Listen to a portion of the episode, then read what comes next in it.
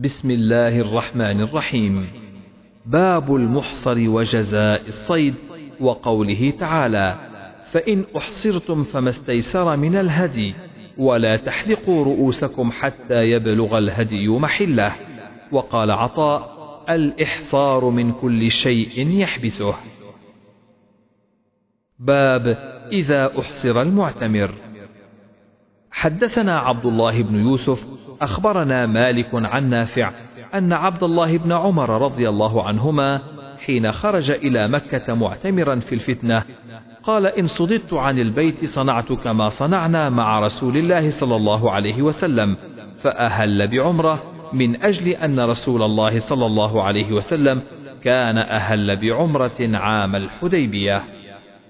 حدثنا عبد الله بن محمد بن أسماء حدثنا جويرية عن نافع أن عبيد الله بن عبد الله وسالم بن عبد الله أخبراه أنهما كلما عبد الله بن عمر رضي الله عنهما ليالي نزل الجيش بابن الزبير.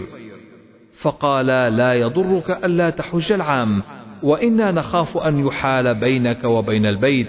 فقال خرجنا مع رسول الله صلى الله عليه وسلم فحال كفار قريش دون البيت فنحر النبي صلى الله عليه وسلم هديه وحلق رأسه. وأشهدكم أني قد أوجبت العمرة إن شاء الله. أنطلق فإن خلي بيني وبين البيت طفت وإن حيل بيني وبينه فعلت كما فعل النبي صلى الله عليه وسلم وأنا معه. فأهل بالعمرة من ذي الحليفة. ثم سار ساعة ثم قال إنما شأنهما واحد. أشهدكم أني قد أوجبت حجة مع عمرتي. فلم يحل منهما حتى حل يوم النحر وأهدى وكان يقول لا يحل حتى يطوف طوافا واحدا يوم يدخل مكة. حدثني موسى بن إسماعيل حدثنا جويرية عن نافع أن بعض بني عبد الله قال له لو أقمت بهذا. حدثنا محمد قال حدثنا يحيى بن صالح حدثنا معاوية بن سلام حدثنا يحيى بن أبي كثير عن عكرمة قال قال ابن عباس رضي الله عنهما قد أحصر رسول الله صلى الله عليه وسلم فحلق رأسه وجامع نساءه ونحر هديه حتى اعتمر عاما قابلا. باب الإحصار في الحج. حدثنا أحمد بن محمد أخبرنا عبد الله أخبرنا يونس عن الزهري قال أخبرني سالم. قال كان ابن عمر رضي الله عنهما يقول أليس حسبكم سنة رسول الله صلى الله عليه وسلم؟ إن حبس أحدكم عن الحج طاف بالبيت وبالصفا والمروة ثم حل من كل شيء حتى يحج عاما قابلا فيهدي أو يصوم إن لم يجد هديا. وعن عبد الله أخبرنا معمر عن الزهري قال حدثني سالم عن ابن عمر نحوه. باب النحر قبل الحلق في الحصر. حدثنا محمود حدثنا عبد الرزاق أخبرنا معمر عن الزهري عن عروة عن المسور رضي الله عنه أن رسول الله صلى الله عليه وسلم نحر قبل أن يحلق وأمر أصحابه بذلك. حدثنا محمد بن عبد الرحيم أخبرنا أبو بدر شجاع بن الوليد عن عمر بن محمد العمري قال وحدث نافع أن عبد الله وسالما كلما عبد الله بن عمر رضي الله عنهما فقال خرجنا مع النبي صلى الله عليه وسلم معتمرين فحال كفار قريش دون البيت فنحر رسول الله صلى الله عليه وسلم بدنه وحلق رأسه.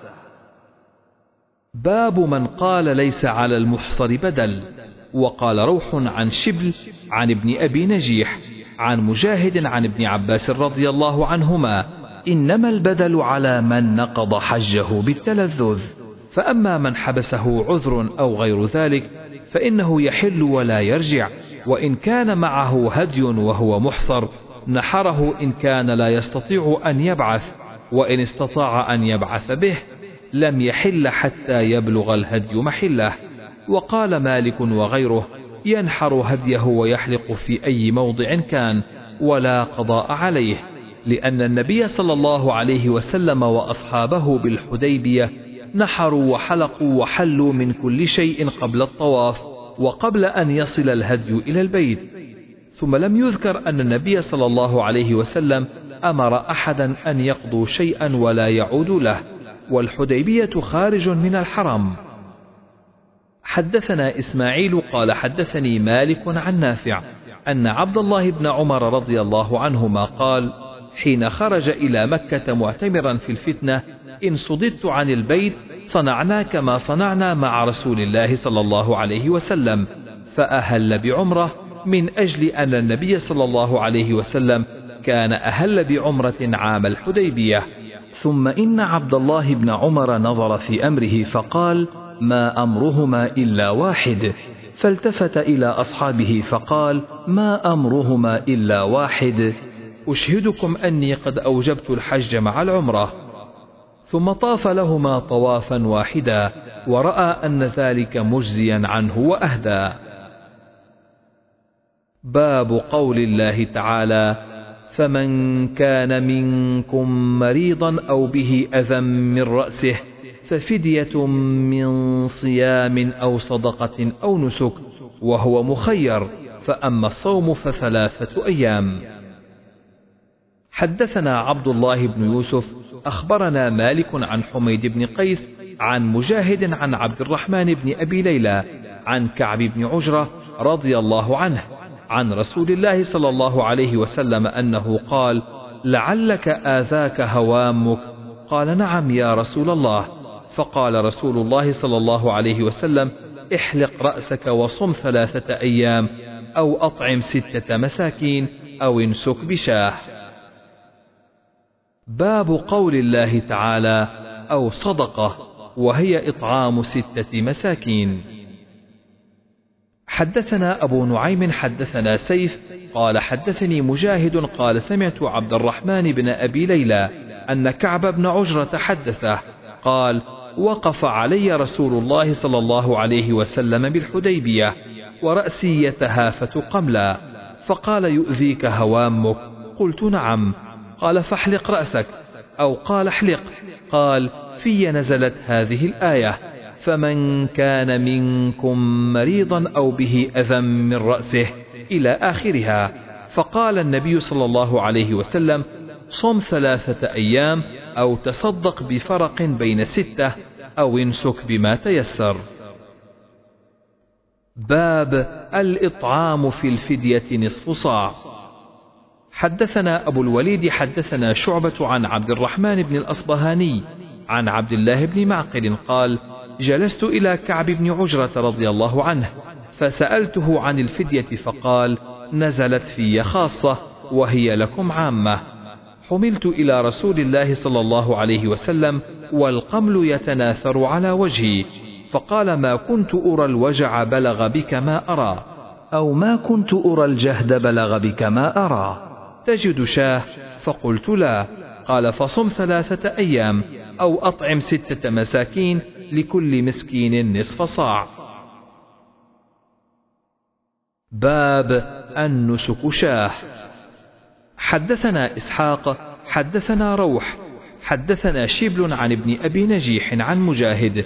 قال حدثني عبد الرحمن بن أبي ليلى عن كعب بن عجرة رضي الله عنه أن رسول الله صلى الله عليه وسلم رآه وأنه يسقط على وجهه فقال أيؤذيك هوامك؟ قال نعم فأمره أن يحلق وهو بالحديبية ولم يتبين لهم أنهم يحلون بها وهم على طمع أن يدخلوا مكة. فأنزل الله الفدية فأمره رسول الله صلى الله عليه وسلم أن يطعم فرقا بين ستة أو يهدي شاه أو يصوم ثلاثة أيام.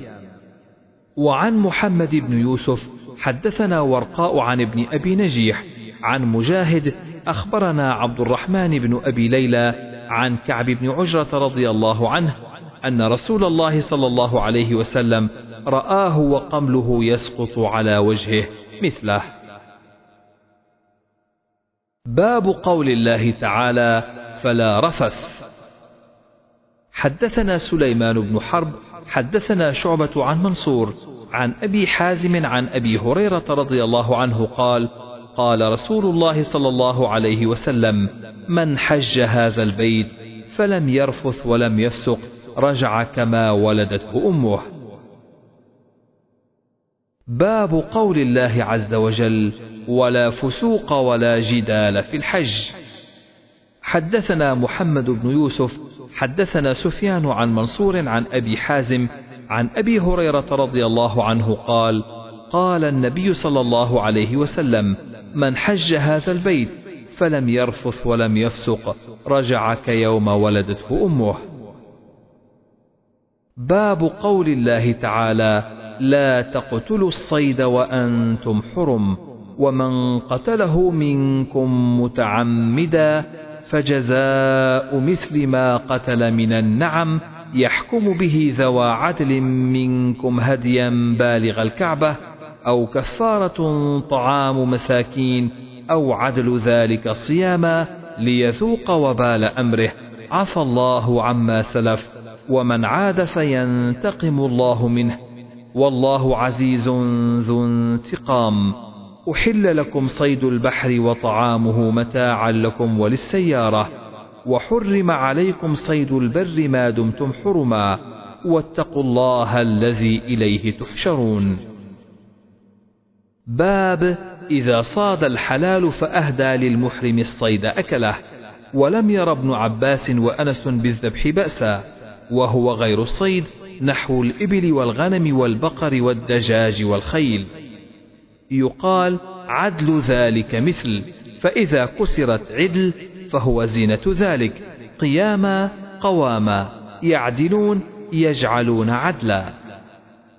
حدثنا معاذ بن فضالة حدثنا هشام عن يحيى عن عبد الله بن أبي قتادة قال انطلق أبي عام الحديبية فأحرم أصحابه ولم يحرم وحدث النبي صلى الله عليه وسلم أن عدوا يغزوه فانطلق النبي صلى الله عليه وسلم فبينما أنا مع أصحابه تضحك بعضهم إلى بعض فنظرت فإذا أنا بحمار وحش فحملت عليه فطعنته فأثبته واستعنت بهم فأبوا أن يعينوني فأكلنا من لحمه وخشينا أن نقتطع.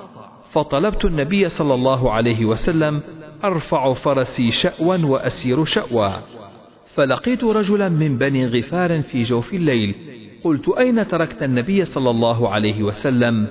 قال تركته بتعه وهو قايل السقيا. فقلت يا رسول الله إن أهلك يقرؤون عليك السلام ورحمة الله. إنهم قد خشوا أن يقتطعوا دونك. فانتظرهم. قلت يا رسول الله أصبت حمار وحش وعندي منه فاضلة. فقال للقوم كلوا وهم محرمون. باب إذا رأى المحرمون صيدا فضحكوا ففطن الحلال. حدثنا سعيد بن الربيع حدثنا علي بن المبارك عن يحيى عن عبد الله بن أبي قتادة أن أباه حدثه قال انطلقنا مع النبي صلى الله عليه وسلم عام الحديبية فأحرم أصحابه ولم أحرم فأنبئنا بعدو بغيقة فتوجهنا نحوهم فبصر أصحابي بحمار وحش فجعل بعضهم يضحك إلى بعض فنظرت فرأيته فحملت عليه الفرس فطعنته فأثبته فاستعنتهم فأبوا أن يعينوني فأكلنا منه. ثم لحقت برسول الله صلى الله عليه وسلم وخشينا أن نقتطع. أرفع فرسي شأوا وأسير عليه شأوا. فلقيت رجلا من بني غفار في جوف الليل. فقلت أين تركت رسول الله صلى الله عليه وسلم؟ فقال تركته بتعهن وهو قائل السقيا. فلحقت برسول الله صلى الله عليه وسلم حتى أتيته. فقلت يا رسول الله إن أصحابك أرسلوا يقرؤون عليك السلام ورحمة الله وبركاته وإنهم قد خشوا أن يقتطعهم العدو دونك. فانظرهم ففعل فقلت يا رسول الله إنا اصطدنا حمار وحش وإن عندنا فاضلة. فقال رسول الله صلى الله عليه وسلم لأصحابه كلوا وهم محرمون. باب لا يعين المحرم الحلال في قتل الصيد. حدثنا عبد الله بن محمد حدثنا سفيان حدثنا صالح بن كيسان عن أبي محمد نافع مولى أبي قتادة. سمع أبا قتادة رضي الله عنه قال كنا مع النبي صلى الله عليه وسلم بالقاحة من المدينة على ثلاث.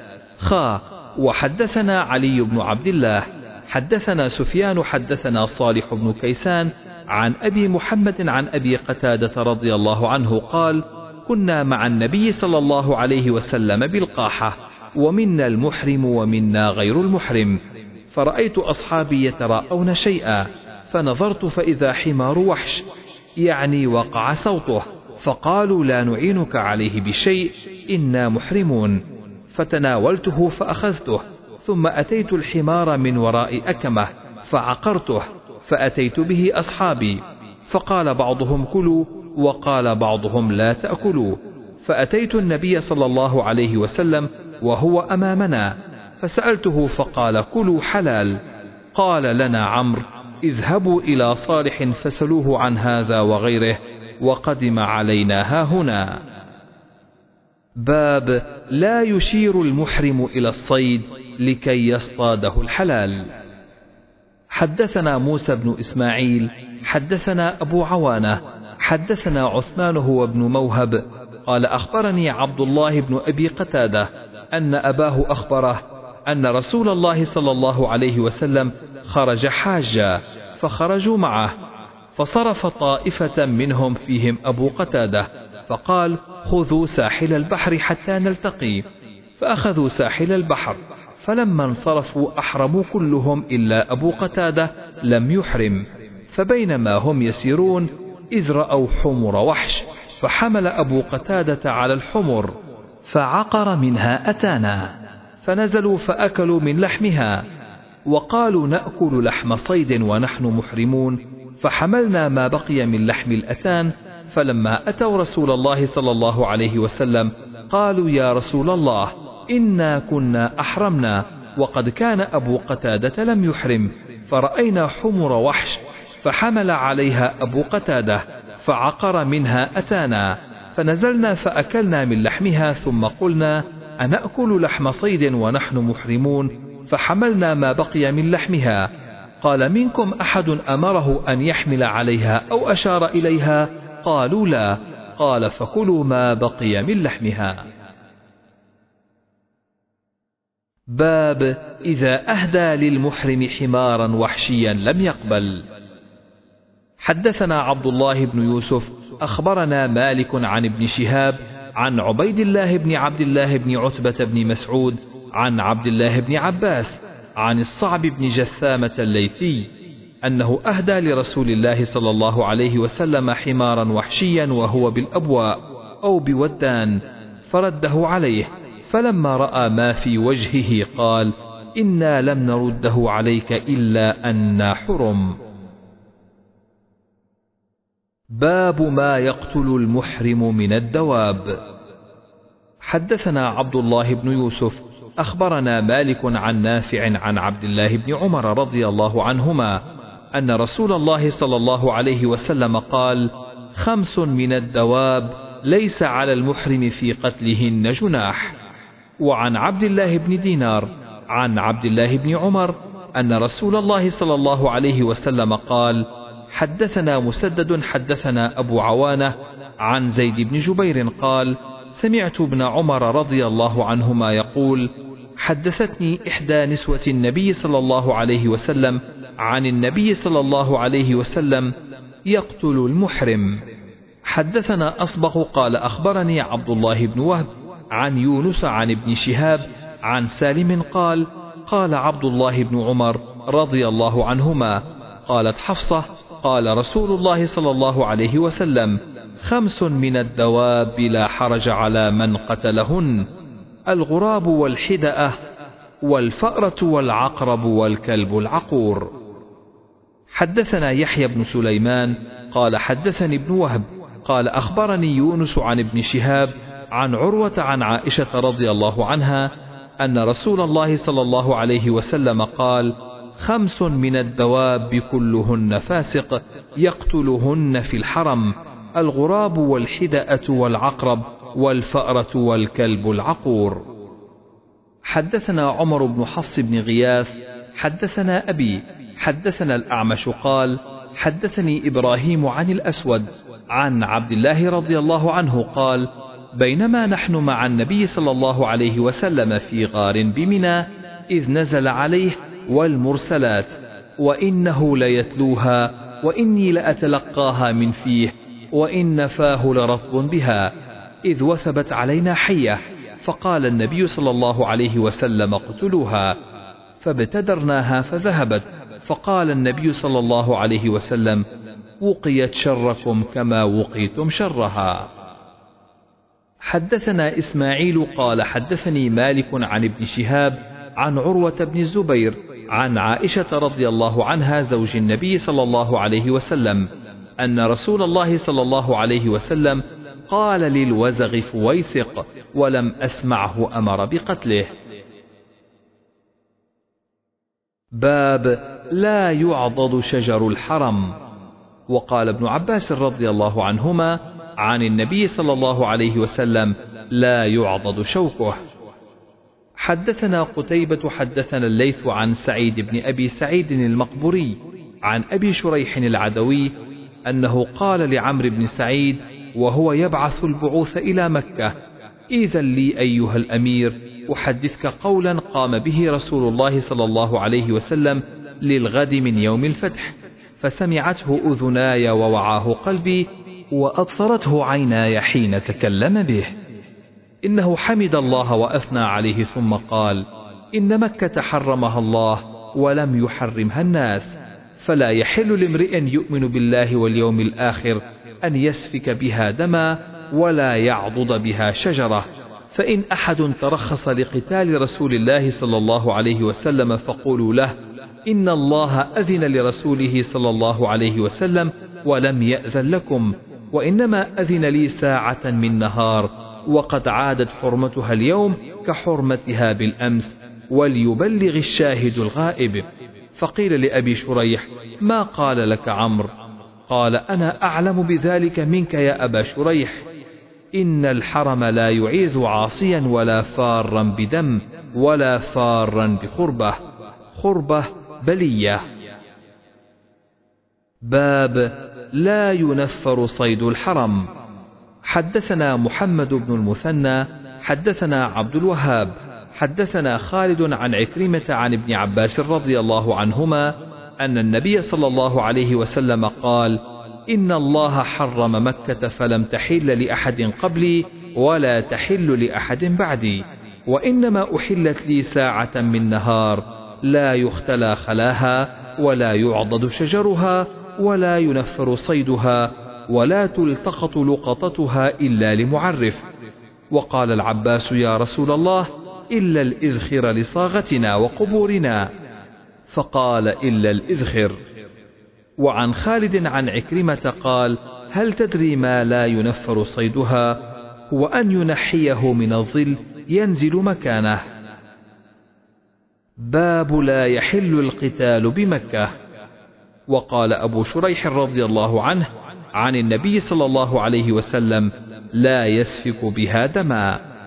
حدثنا عثمان بن أبي شيبة حدثنا جرير عن منصور عن مجاهد عن طاووس عن ابن عباس رضي الله عنهما قال قال النبي صلى الله عليه وسلم يوم فتح مكة لا هجرة ولكن جهاد ونية وإذا استنفرتم فانفروا. فإن هذا بلد حرم الله يوم خلق السماوات والأرض وهو حرام بحرمة الله إلى يوم القيامة وإنه لم يحل القتال فيه لأحد قبلي ولم يحل لي إلا ساعة من نهار فهو حرام بحرمة الله إلى يوم القيامة لا يعضد شوكه ولا ينفر صيده ولا يلتقط لقطته إلا من عرفها ولا يختلى خلاها قال العباس يا رسول الله إلا الإذخر فإنه لقينهم ولبيوتهم. قال قال إلا الإذخر. باب الحجامة للمحرم. وكوى ابن عمر ابنه وهو محرم ويتداوى ما لم يكن فيه طيب.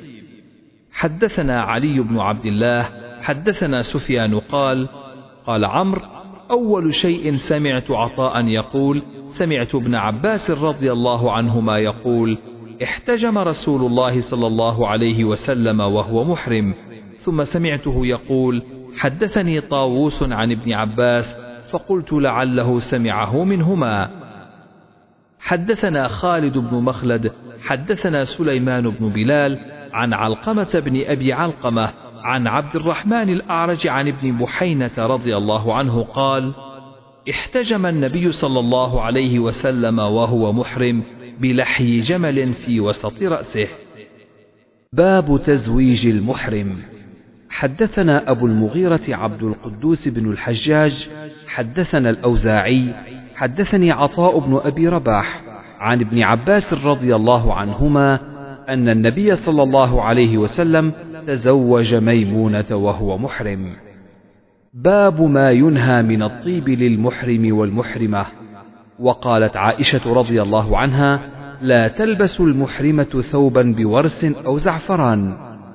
حدثنا عبد الله بن يزيد، حدثنا الليث، حدثنا نافع عن عبد الله بن عمر رضي الله عنهما قال: قام رجل فقال يا رسول الله ماذا تأمرنا أن نلبس من الثياب في الإحرام فقال النبي صلى الله عليه وسلم لا تلبسوا القميص ولا السراويلات ولا العمائم ولا البرانس إلا أن يكون أحد ليست له نعلان فليلبس الخفين وليقطع أسفل من الكعبين.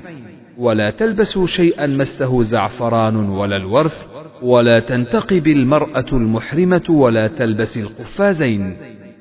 تابعه موسى بن عقبة وإسماعيل بن إبراهيم بن عقبة وجويرية وابن إسحاق في النقاب والقفازين.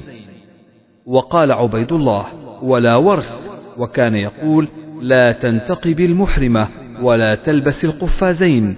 وقال مالك عن نافع عن ابن عمر لا تتنقب المحرمة. وتابعه ليث بن أبي سليم. حدثنا قتيبة حدثنا جرير عن منصور عن الحكم عن سعيد بن جبير عن ابن عباس رضي الله عنهما قال وقصت برجل محرم ناقته فقتلته فأتي به رسول الله صلى الله عليه وسلم فقال اغسلوه وكفنوه ولا تغطوا رأسه ولا تقربوه طيبا فإنه يبعث يهل. باب الاغتسال للمحرم وقال ابن عباس رضي الله عنهما يدخل المحرم الحمام ولم ير ابن عمر وعائشة بالحك بأسا.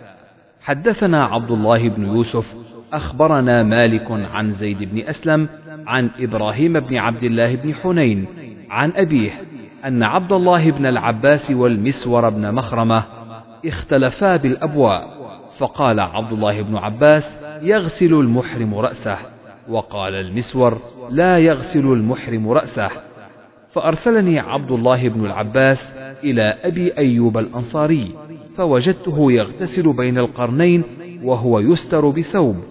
فسلمت عليه فقال من هذا؟ فقلت أنا عبد الله بن حنين. أرسلني إليك عبد الله بن العباس أسألك كيف كان رسول الله صلى الله عليه وسلم يغسل رأسه وهو محرم.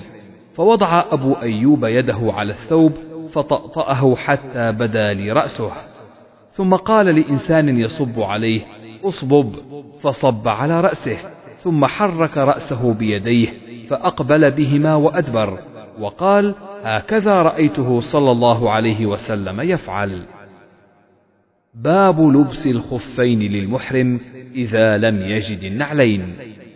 حدثنا أبو الوليد حدثنا شعبة قال أخبرني عمرو بن دينار وسمعت جابر بن زيد سمعت ابن عباس رضي الله عنهما قال سمعت النبي صلى الله عليه وسلم يخطب بعرفات من لم يجد النعلين فليلبس الخفين ومن لم يجد إزارا فليلبس سراويل للمحرم.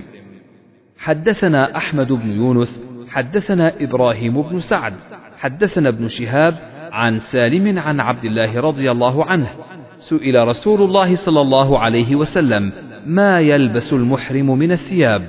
فقال لا يلبس القميص ولا العمائم ولا السراويلات ولا البرنس ولا ثوبا مسه زعفران ولا ورس وإن لم يجد نعلين فليلبس الخفين وليقطعهما حتى يكونا أسفل من الكعبين.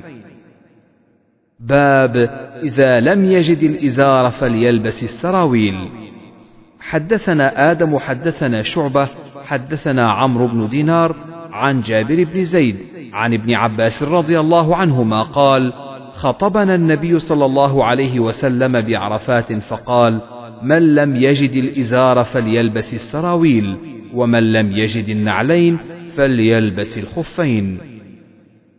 باب لبس السلاح للمحرم. وقال عكرمة إذا خشي العدو لبس السلاح وافتدى ولم يتابع عليه في الفدية.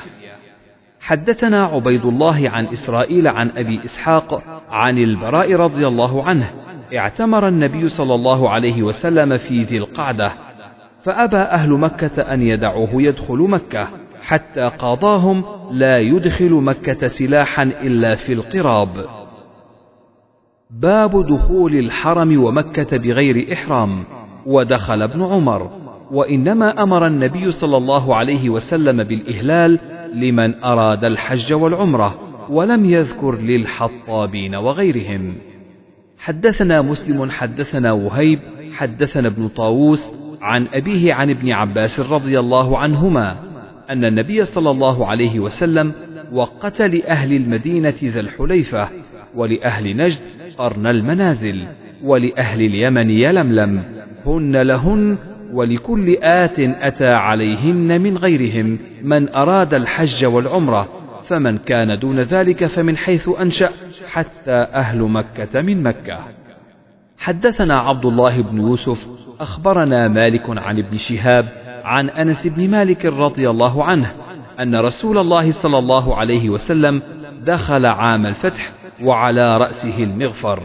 فلما نزعه جاء رجل فقال إن ابن خطل متعلق بأستار الكعبة فقال اقتلوه.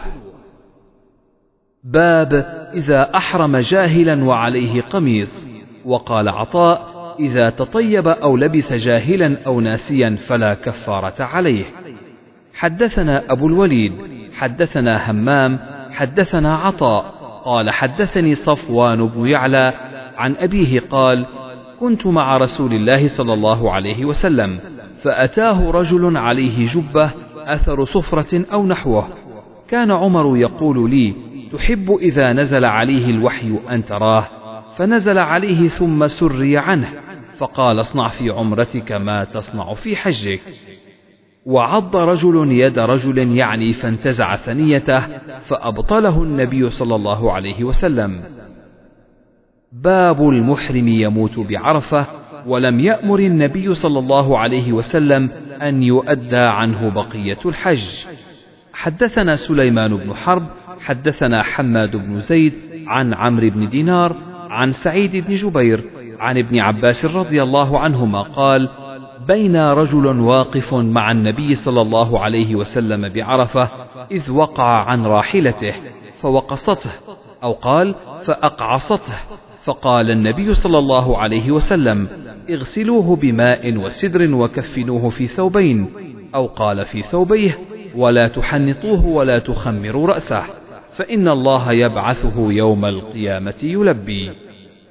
حدثنا سليمان بن حرب حدثنا حماد عن أيوب عن سعيد بن جبير عن ابن عباس رضي الله عنهما قال بين رجل واقف مع النبي صلى الله عليه وسلم بعرفة إذ وقع عن راحلته فوقصته أو قال فأوقصته. فقال النبي صلى الله عليه وسلم اغسلوه بماء وسدر وكفنوه في ثوبين ولا تمسوه طيبا ولا تخمروا رأسه ولا تحنطوه فإن الله يبعثه يوم القيامة ملبيا. باب سنة المحرم إذا مات. حدثنا يعقوب بن إبراهيم حدثنا هشيم أخبرنا أبو بشر عن سعيد بن جبير عن ابن عباس رضي الله عنهما أن رجلا كان مع النبي صلى الله عليه وسلم فوقصته ناقته وهو محرم فمات. فقال رسول الله صلى الله عليه وسلم اغسلوه بماء وسدر وكفنوه في ثوبيه ولا تمسوه بطيب ولا تخمروا رأسه فإنه يبعث يوم القيامة ملبيا. باب الحج والنذور عن الميت والرجل يحج عن المرأة. حدثنا موسى بن إسماعيل حدثنا أبو عوانة عن أبي بشر عن سعيد بن جبير عن ابن عباس رضي الله عنهما أن امرأة من جهينة جاءت إلى النبي صلى الله عليه وسلم فقالت إن أمي نذرت أن تحج فلم تحج حتى ماتت أفأحج عنها؟ قال نعم حجي عنها. أرأيت لو كان على أمك دين؟ أكنت قاضية. اقضوا الله فالله أحق بالوفاء. باب الحج عمن لا يستطيع الثبوت على الراحلة. حدثنا أبو عاصم عن ابن جريج عن ابن شهاب عن سليمان بن يسار عن ابن عباس عن الفضل بن عباس رضي الله عنهم أن امرأة خا حدثنا موسى بن إسماعيل حدثنا عبد العزيز بن أبي سلمة حدثنا ابن شهاب عن سليمان بن يسار عن ابن عباس رضي الله عنهما قال جاءت امرأة من خثعم عام حجة الوداع. قالت يا رسول الله إن فريضة الله على عباده في الحج أدركت أبي شيخا كبيرا لا يستطيع أن يستوي على الراحلة فهل يقضي عنه أن أحج عنه؟ قال نعم. باب حج المرأة عن الرجل. حدثنا عبد الله بن مسلمة عن مالك عن ابن شهاب عن سليمان بن يسار عن عبد الله بن عباس رضي الله عنهما قال كان الفضل رديف النبي صلى الله عليه وسلم فجاءت امرأة من خثعم فجعل الفضل ينظر إليها وتنظر إليه. فجعل النبي صلى الله عليه وسلم يصرف وجه الفضل إلى الشق الآخر فقالت إن فريضة الله أدركت أبي شيخا كبيرا لا يثبت على الراحلة أفأحج عنه؟ قال نعم وذلك في حجة الوداع. باب حج الصبيان. حدثنا أبو النعمان حدثنا حماد بن زيد عن عبيد الله بن أبي يزيد قال سمعت ابن عباس رضي الله عنهما يقول بعثني أو قدمني النبي صلى الله عليه وسلم في الثقل من جمع بليل. حدثنا إسحاق أخبرنا يعقوب بن إبراهيم حدثنا ابن أخي بن شهاب عن عمه. أخبرني عبيد الله بن عبد الله بن عتبة بن مسعود أن عبد الله بن عباس رضي الله عنهما قال أقبلت وقد ناهزت الحلم أسير على أتان لي. ورسول الله صلى الله عليه وسلم قائم يصلي بمنى حتى سرت بين يدي بعض الصف الأول ثم نزلت عنها فرتعت فصففت مع الناس وراء رسول الله صلى الله عليه وسلم. وقال يونس عن ابن شهاب بمنى في حجة الوداع.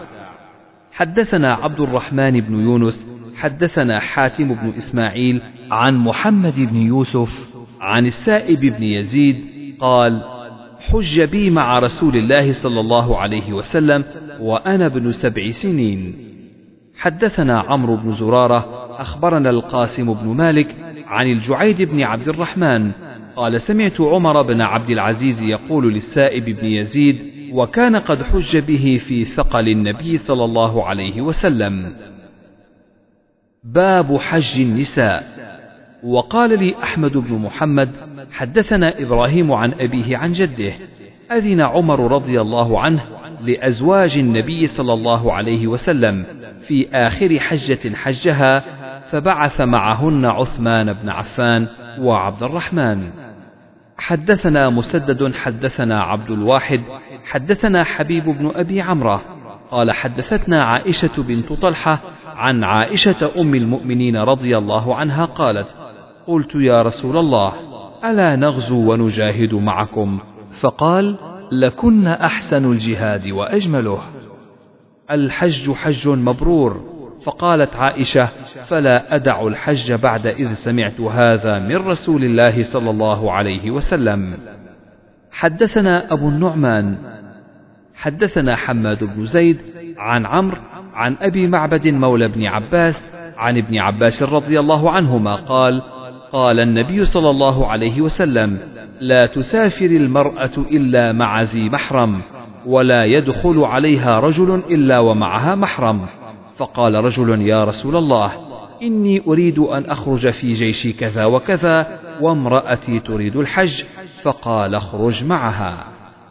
حدثنا عبدان أخبرنا يزيد بن زريع أخبرنا حبيب المعلم عن عطاء عن ابن عباس رضي الله عنهما قال لما رجع النبي صلى الله عليه وسلم من حجته قال لأم سنان الأنصارية ما منعك من الحج؟ قالت أبو فلان تعني زوجها كان له ناضحان حج على أحدهما والآخر يسقي أرضا لنا. قال فإن عمرة في رمضان تقضي حجة معي. رواه ابن جريج عن عطاء. سمعت ابن عباس عن النبي صلى الله عليه وسلم وقال عبيد الله عن عبد الكريم عن عطاء عن جابر عن النبي صلى الله عليه وسلم. حدثنا سليمان بن حرب حدثنا شعبة عن عبد الملك بن عمير عن قزعة مولى زياد قال سمعت أبا سعيد وقد غزا مع النبي صلى الله عليه وسلم ثنتي عشرة غزوة. قال أربع سمعتهن من رسول الله صلى الله عليه وسلم أو قال يحدثهن عن النبي صلى الله عليه وسلم فأعجبنني وآنقنني ألا تسافر امرأة مسيرة يومين ليس معها زوجها أو ذو محرم ولا صوم يومين الفطر والأضحى ولا صلاة بعد صلاتين بعد العصر حتى تغرب الشمس وبعد الصبح حتى تطلع الشمس. ولا تشد الرحال إلا إلى ثلاثة مساجد مسجد الحرام ومسجدي ومسجد الأقصى. باب من نذر المشي إلى الكعبة. حدثنا ابن سلام أخبرنا الفزاري عن حميد الطويل. قال حدثني ثابت عن أنس رضي الله عنه أن النبي صلى الله عليه وسلم رأى شيخا يهادى بين ابنيه. قال ما بال هذا؟ قالوا نذر أن يمشي. قال إن الله عن تعذيب هذا نفسه لغني. أمره أن يركب. حدثنا إبراهيم بن موسى أخبرنا هشام بن يوسف أن ابن جريج أخبرهم قال أخبرني سعيد بن أبي أيوب أن يزيد بن أبي حبيب أخبره أن أبا الخير حدثه عن عقبة بن عامر قال نذرت أختي أن تمشي إلى بيت الله. وأمرتني أن أستفتي لها النبي صلى الله عليه وسلم فاستفتيته فقال عليه السلام لتمشي ولتركب. قال وكان أبو الخير لا يفارق عقبه. حدثنا أبو عاصم عن ابن جريج عن يحيى بن أيوب عن يزيد عن أبي الخير عن عقبة فذكر الحديث.